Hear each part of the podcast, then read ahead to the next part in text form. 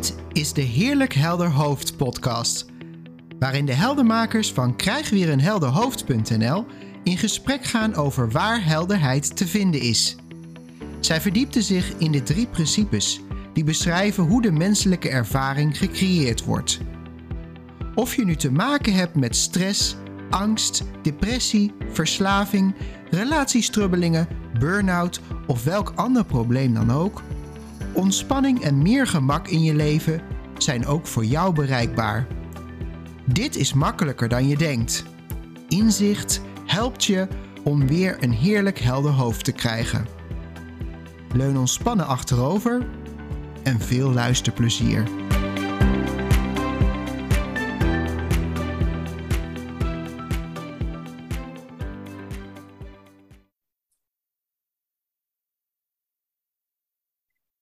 Hallo luisteraar, leuk dat je weer luistert naar onze Heerlijk Helder Hoofd podcast.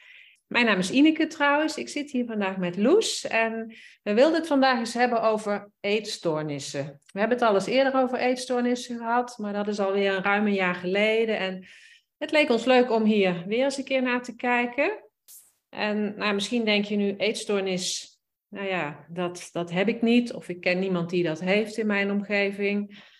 Maar de manier waarop wij daarnaar kijken vanuit die drie principes, dat geldt eigenlijk voor elke ervaring die je kunt hebben. En nou ja, als je zelf een eetstoornis hebt, dan is dat een ervaring die jij hebt. Als je in de omgeving verkeert van iemand met een eetstoornis, dan is dat ook een ervaring van jou. Dan ervaar jij een eetstoornis. Dus misschien is het leuk om toch te blijven luisteren en misschien hoor je wel dingen die, ja, die voor jou ook verhelderend zijn op, op andere vlakken in je leven. Uh, Loes, eetstoornissen. Vertel, wat was jouw gedachte dat we het er weer eens over gaan hebben?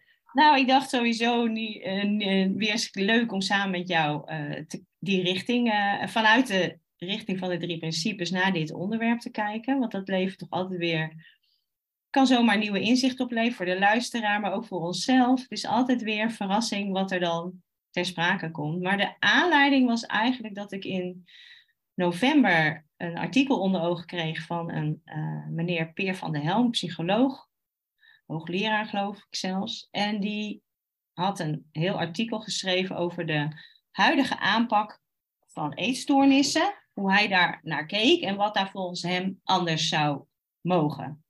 Hè, als we het heel zwart-wit zouden moeten zeggen, ja, dat, dat is onmogelijk om, om die hele aanpak nu te gaan beschrijven, maar komt het in tekort op neer dat de, in de eetstoornisklinieken vooral gefocust wordt op het eten en het gewicht. Hè? Dus dan komt iemand binnen met een eetstoornis die dik ondergewicht heeft.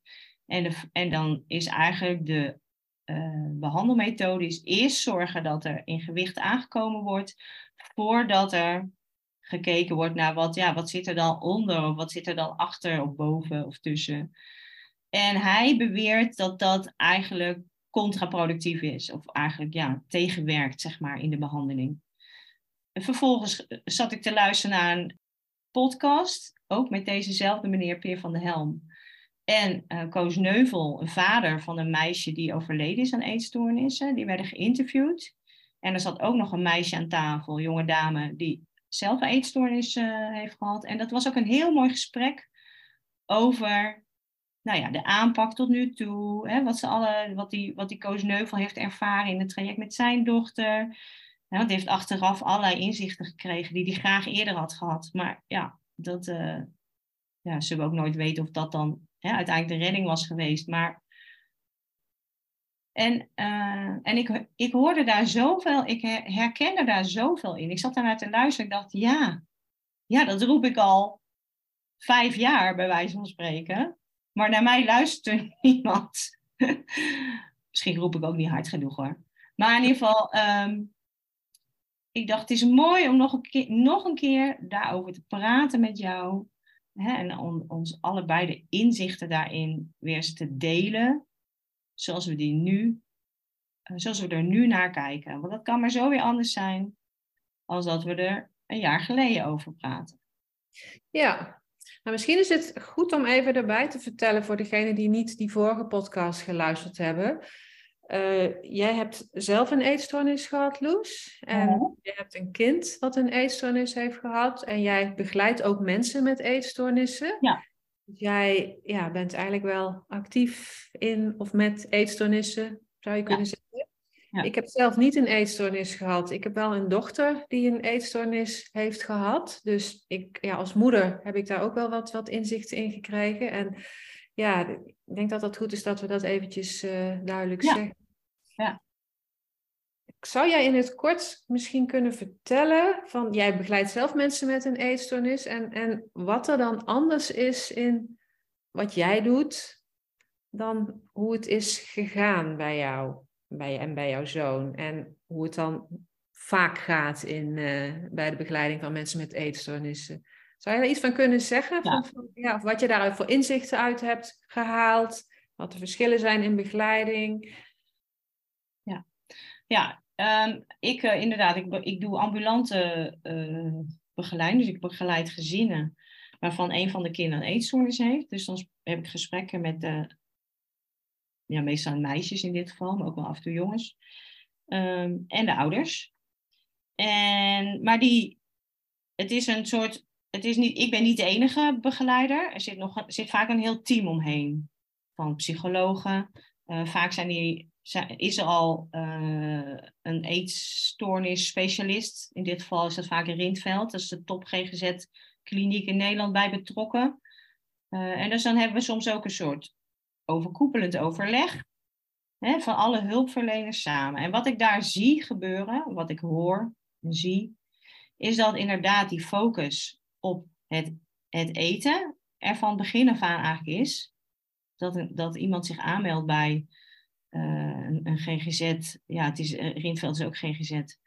Uh, is er die focus. En dat is wat ik ook herken in het traject met mijn, hè, met mijn zoon. Dat is in 2014. Begon dat te spelen, zeg maar. Gingen wij ons aanmelden bij zo'n GGZ-kliniek. En het eerste wat er gebeurde was... Hij kreeg een eetlijst mee naar huis. En daar moest hij zich aan houden. En ik moest als moeder, als ouder, daarnaast gaan zitten en zorgen dat dat eten naar binnen ging. En, het, en mijn zoon, toen we daar wegliepen, die, die was woest. Die zei, maar mama, dat gaat mij toch niet helpen? En ik dacht, nee, volgens mij gaat dat nou niet helpen, nee. En als ik dan maar even weer even het bruggetje terugpak, dat is ook wat ik vaak hoor. Hè? Dus ik kom dan bij zo'n gezin die al een poosje, vaak soms al in het traject zit.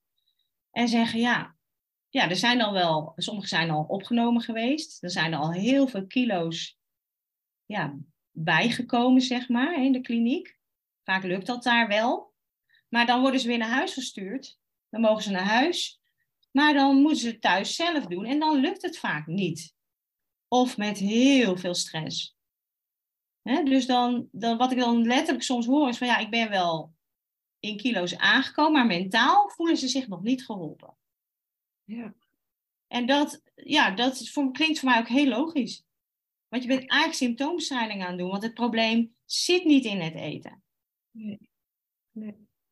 Nee, wat ik er ook in hoor is van, er wordt heel erg gefocust dan op gedrag. Want ja, of je wel of niet eet, is gedrag. Ja. En ja, dat is denk ik bij heel veel uh, ja, psychische aandoeningen, om het zo maar te noemen. Een beetje voorzichtig met dat woord. Bij heel veel ja, mentale problemen is dat zo in de hulpverlening tegenwoordig. Er wordt gekeken naar gedrag. En er wordt dan een verklaring gezocht voor het, voor het gedrag. En die verklaring die nou, die is natuurlijk op allerlei vlakken dan denk ik wel te vinden, te bedenken. Er wordt misschien gekeken naar het verleden, of er wordt misschien gekeken naar erfelijke eigenschappen, of er wordt misschien gekeken naar karaktereigenschappen. En, en daar wordt dan de verklaring van het gedrag aan opgehangen. Terwijl, ja, voor mij, vanuit de drie principes gezien, gedrag kan alleen maar ontstaan omdat er bepaald denken is. Blijkbaar is er het idee in dat moment om om niet te eten, dat lijkt, of om te veel te eten, dat lijkt in dat moment een goed idee. Anders dan, anders dan gebeurt dat niet. En ja, waar wij dan vanuit de drie principes naar kijken, is van, van ja, hoe, hoe werkt dat nou met dat denken? Wat is nou die correlatie zeg maar, tussen denken en gedrag? En en wat ik zelf heb, heb gezien, wat ik zelf heb ervaren, ook als, uh, als moeder, is van al die gedachten die er zijn over dat eten en over wat er allemaal gaat gebeuren met, met het kind. Dat is allemaal denken, denken, denken, denken. En door een beetje inzicht te krijgen in van hoe dat werkt met dat denken, kan er heel erg veel denken wegvallen.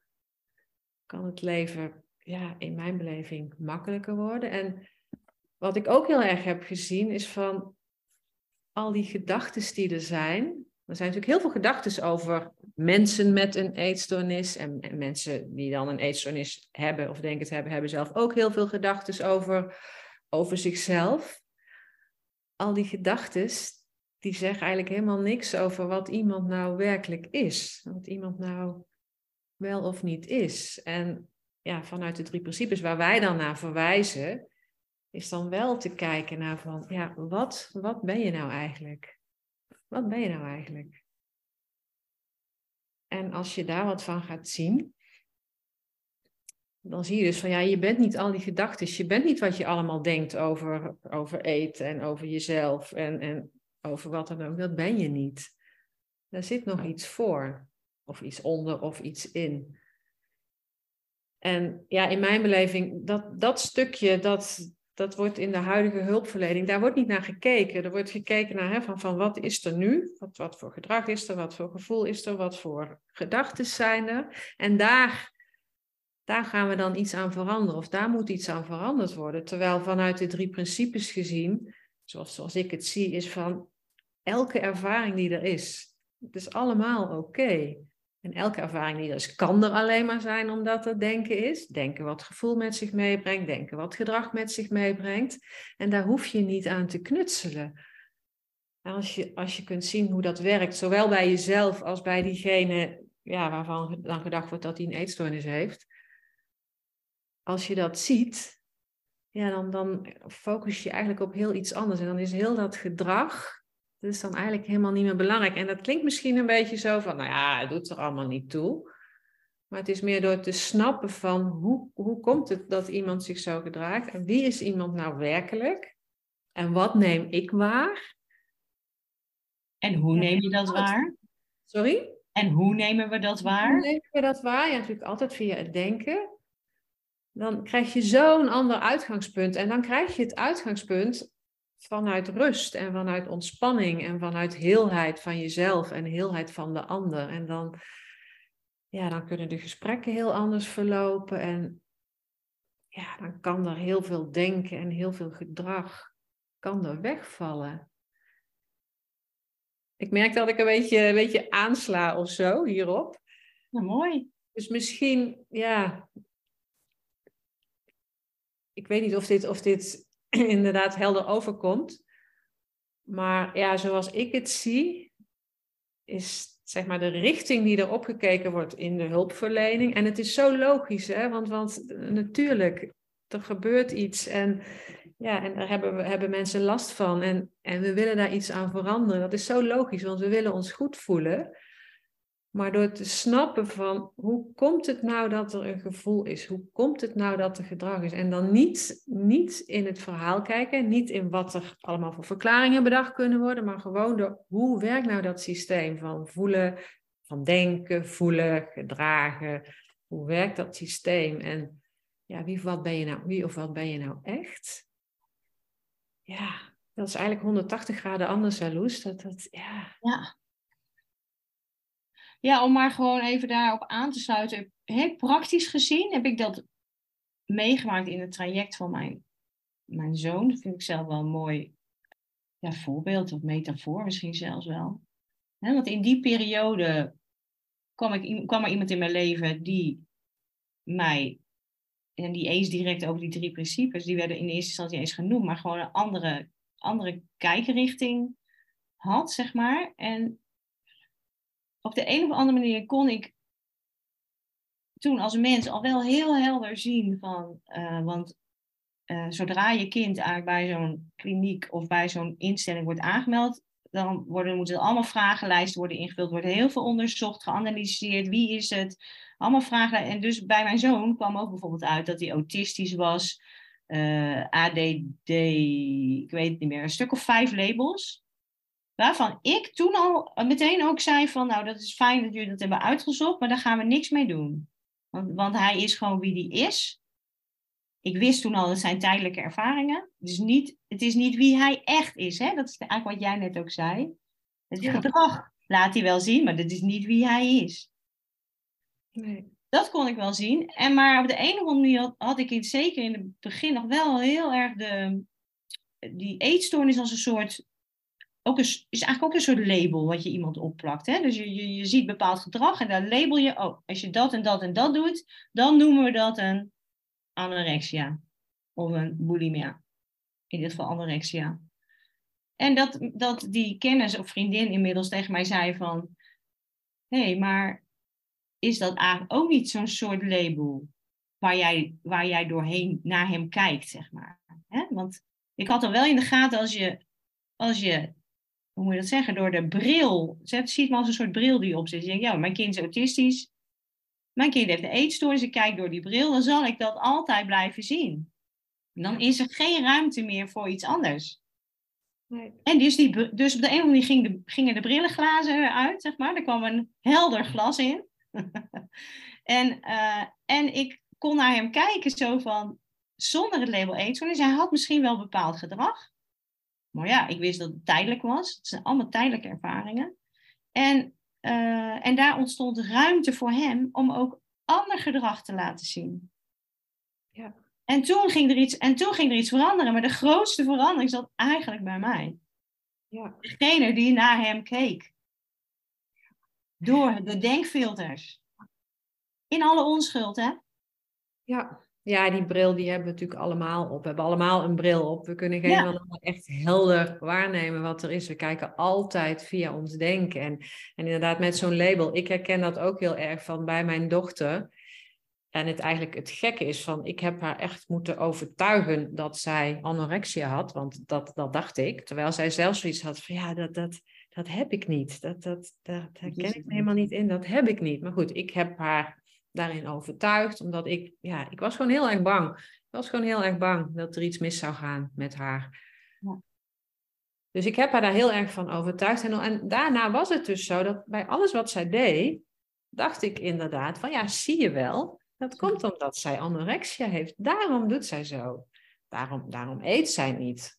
Daarom is zij heel veel bezig met eten. En daarom, hè, daarom denkt zij heel veel na over eten. En, en altijd, ik koppelde het allemaal, allemaal, allemaal aan dat label. En ik kon inderdaad niks, niks anders meer zien. Terwijl wat ik totaal niet zag was van... Ja, weet je, wat is er in het moment? Er is gedrag in het moment. Dat gedrag kan er alleen maar zijn omdat er bij haar bepaald denken is. Anders was het er niet. Dat, dat is wat er is. En vervolgens dat ik dat ook waarneem, omdat er bij mij allerlei denken was, waardoor ik dat waarnam. En dat is het. En ja, dat maakt het eigenlijk zoveel ja, eenvoudiger. En niet om het af te doen, maar alles, alles wat er is in een moment, is een ervaring die bestaat uit denken, die in het bewustzijn komt, denken waar we ons van bewust worden. En daarna, gedra daarna gedragen we ons. En daar hoeft verder helemaal geen label op. Dus sterker nog, wat jij zo mooi zegt, van als dat label erop zit, dan wordt het heel erg vast. Dan kan, kunnen we het niet meer zien als een, alleen maar een ervaring of alleen maar een bepaald gedrag. Punt.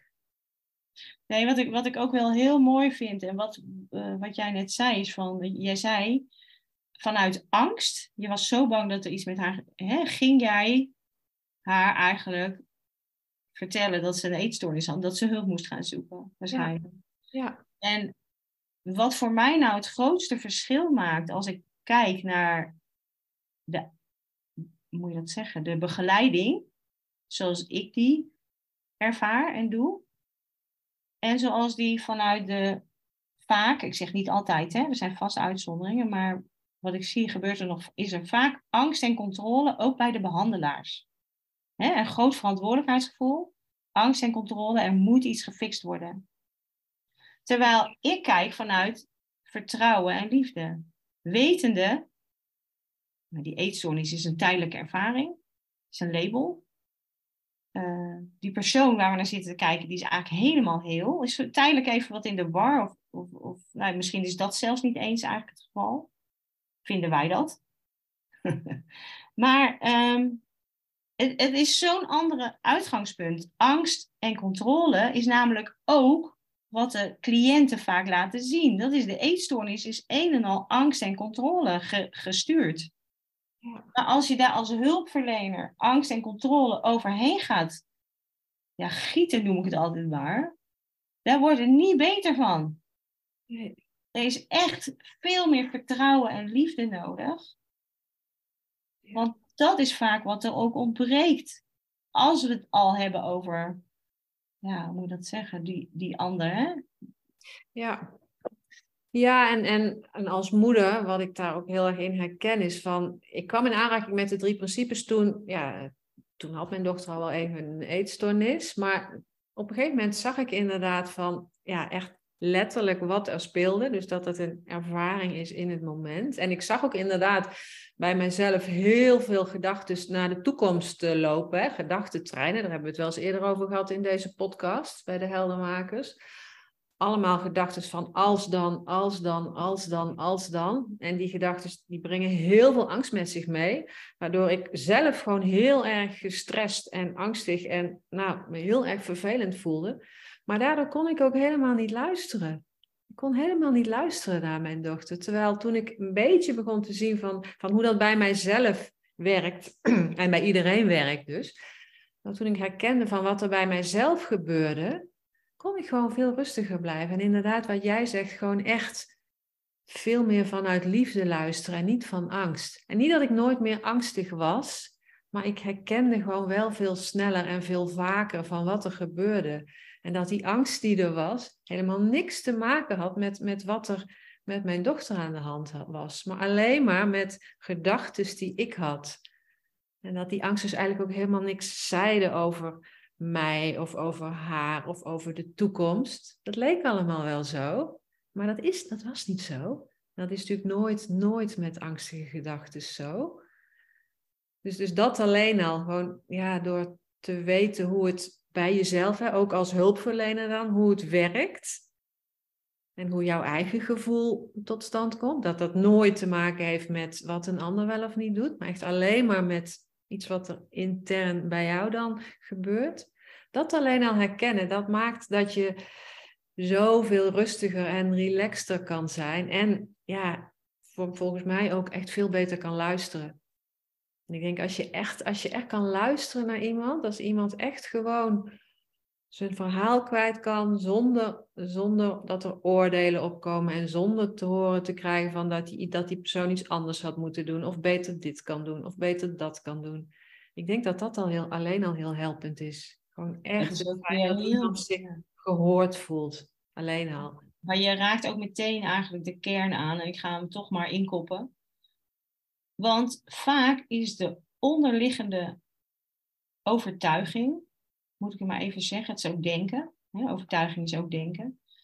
Uh, die bij, als ik voor mezelf kijk naar mijn eigen eetstoornisverhaal, die er bij mij leefde, en maar die ik ook heel veel om me heen zie, is ik ben niet goed genoeg. Ik doe iets niet goed, ik ben niet goed genoeg. Dat is een soort van, ik zou bijna zeggen, zei van de week nog tegen iemand, en ik heb het al eens eerder, volgens mij ook verwoord in een blogje, dat is de diesel van de gedachtentreinen. Dus zonder, stel je hebt een gedachte, of er, gebeurt iets, en jij hebt niet de gedachte dat je niet goed genoeg bent, dan, dan neem je dat waar.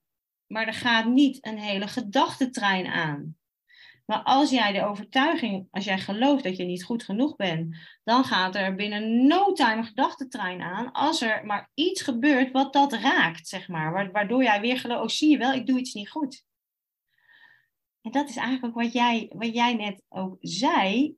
Als jij als hulpverlener dus gaat, uh, die overtuiging eigenlijk gaat voeden, door te zeggen, ja, je moet dit anders doen. En oh ja, kijk, dat is nu de eetstoornis. Die dingen, dat, ben je, hè, dat hoor ik ook vaak in het, in het werkveld.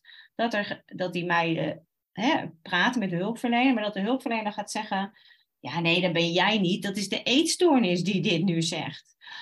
Dat is zo, dat is voor hun heel vervelend om te horen. Want ergens weten ze wel, nee, het zijn niet twee verschillende dingen. Het zit, het zit in mij. Het is niet iets aparts.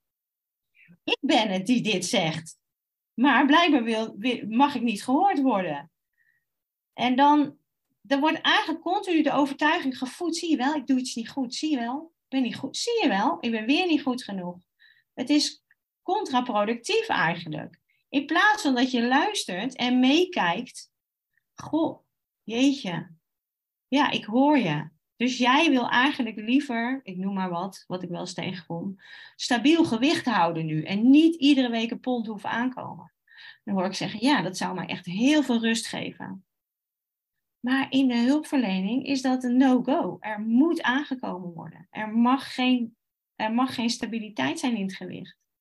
Ik noem, ik noem gewoon nu even praktijkvoorbeeld, wat ik tegenkom. Ja, misschien is goed om te zeggen, er zijn wel klinieken die dan minder focussen op het eten. Daar is mijn dochter is daar ook onder behandeling geweest. En, maar wat ik daar wel, wat ik wel zag, is van, ik bedoel, het eten, dat heeft zij nu redelijk onder controle, zou je kunnen zeggen. Maar allerlei andere dingen, zoals hè, piekeren en, en, en angst, en dat, dat is nog best wel aanwezig. En wat ik jou ook wil zeggen, van, en dat, dat vind ik ook zo, ja, het is inderdaad zo contraproductief. Hè? De eetstoornis die krijgt dan soms zelfs een naam. Hè? Dan, dan, dan noemen ze dat echt van bijvoorbeeld, uh, weet ik veel, uh, Pietje of zo. Hè? Van een Pietje zegt dus dit. Het wordt er alleen maar vaster en echter en, en belangrijker. En alsof het echt een ding is. Maar het is niet een ding. Het is een, altijd een tijdelijke ervaring in het moment. Het is niet een vaststaand ding. En dat is zo'n andere, zo'n andere invalshoek. En, en, ja, en in mijn ogen ook zo'n liefdevollere invalshoek. Want als je dat echt als, als hulpverlener of als moeder of als, nou ja, natuurlijk ook als persoon waar het, om gaat, ziet, ja, dan hoef je er ook niks mee. Dan hoef je er niks mee. Het is ook niet fout. Het is ook niet fout, nee. nee. Het gedrag en, is natuurlijk niet... ook, het is, het is ook niet dat wij hier zitten om nou allerlei hulpverlening af te kraken of zo. Want iedereen doet natuurlijk zijn best en iedereen doet dat met de beste bedoelingen en iedereen doet dat vanuit liefde. Maar ja, in mijn ogen is het gewoon allemaal, ja, berust het toch allemaal op een soort van misverstand van ja, hoe de menselijke ervaring tot stand komt. Dat, dat is, niet, is niet zoals de meeste mensen denken. Of juist wel, zoals de meeste mensen denken, maar waar ze zich niet bewust van zijn. Ja, ja. Nee, de, ja, we zitten er. Het zijn altijd paradoxen. Ja, als je hierover praat. Ja. ja, we zitten er middenin. Je kunt niet. Nou, dit is, dan, zeggen, dan hoor je wel zeggen, ja, dit is niet 3P, maar alles is 3P. De hele menselijke ervaring is 3P. Het is inclusief alles. Je kunt er niet uit. Nee, zonder die drie principes was er gewoon niks te ervaren. Werd er niks ervaren. ervaren, nee. nee. nee. Nou, ik denk voor nu eigenlijk, want ik zit even naar de tijd te kijken, dat er wel even dat er genoeg gezegd is. En uh... misschien geven we er nog wel ooit een vervolg aan, wie weet. Wat er in ons opkomt. Dankjewel, Ineke. Ja, dankjewel Loes. En uh, nou, dankjewel luisteraar. Ik hoop dat jullie, uh, ja, dat jullie het leuk vonden en misschien er ook iets in gehoord hebben wat, uh, ja, wat aanspreekt. En mocht er iets zijn wat nog om verdere verheldering vraagt, wij zijn op allerlei manieren bereikbaar. Dus voel je welkom. Ja, zeker. Voel je vooral welkom. Ja. En tot een volgende keer hopelijk.